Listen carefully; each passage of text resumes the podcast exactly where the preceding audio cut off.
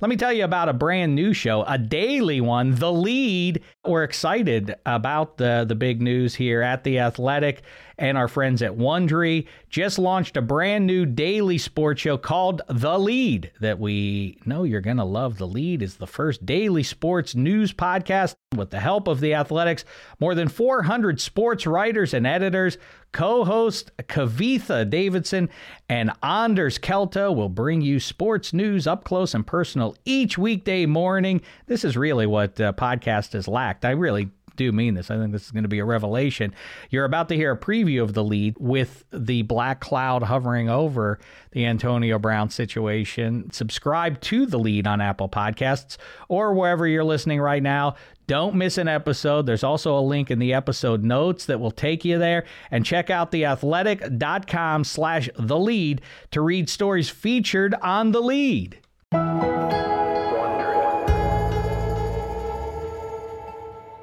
Last week, some major news rocked the NFL.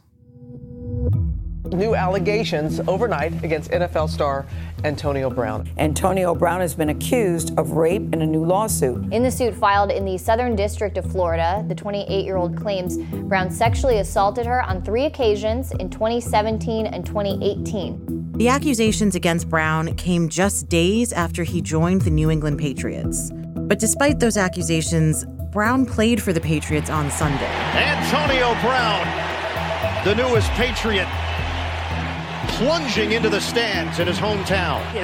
And then just yesterday, new accusations emerged. And another allegation of sexual misconduct from an artist he hired to paint a portrait of him. Now, the NFL and the Patriots need to figure out exactly what to do with Antonio Brown. Today, we're going to speak with the Athletics' Lindsay Jones about how the NFL has dealt with cases like this in the past and what that history tells us about the present.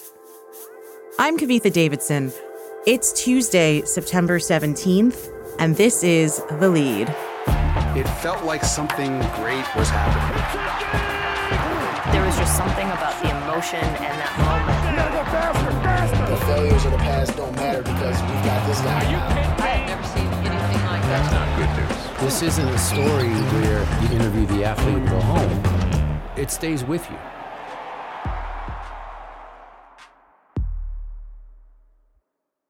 So, Lindsay, everyone is talking about Antonio Brown right now. For those who aren't so firmly embedded in the NFL, can you just explain how big of a story this is?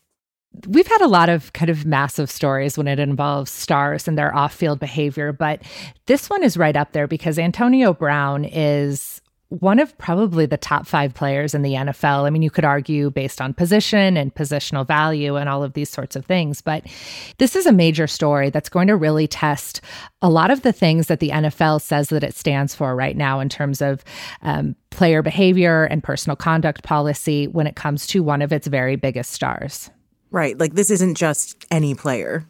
Yeah, absolutely. I mean, this is one a very high profile player i mean he's uh, very out there on his social media he's one of the highest paid wide receivers um, and he's been an all pro for year after year after year so he's a very good player with a very high profile and the antonio brown story was already bizarre which we'll get into a little later but now it's taken a complete left turn with him being accused of sexual assault.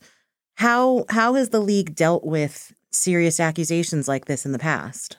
You know, NFL players were not really penalized very harshly for their behavior off the field in previous eras. Um, it was kind of a system of we're going to let law enforcement deal with this. So if guys weren't convicted, if they weren't even arrested, then the NFL wasn't going to punish them. All of that changed, though, five years ago with the Ray Rice incident. Ray Rice was seen on video dragging his unconscious fiancee, now wife, out of an elevator. Ray Rice um, was a starting running back for the Baltimore Ravens. He won a Super Bowl with the Ravens. And in 2014, he was arrested and indicted on a domestic violence charge ended up getting a two game suspension from the NFL. And then later, there was further video that was released. A vicious punch, a woman unconscious, a football player under fire, and all the signs of an NFL cover up. TMZ um, uncovered video from inside the elevator that showed Ray Rice knocking out his fiancee. And when that video came out, there was just massive backlash. I think the way the NFL handled this was awful. It, it was outrageous literally tens of thousands, maybe hundreds of thousands of fans outraged. The commissioner, Roger Goodell, and his staff realized that they had to do something.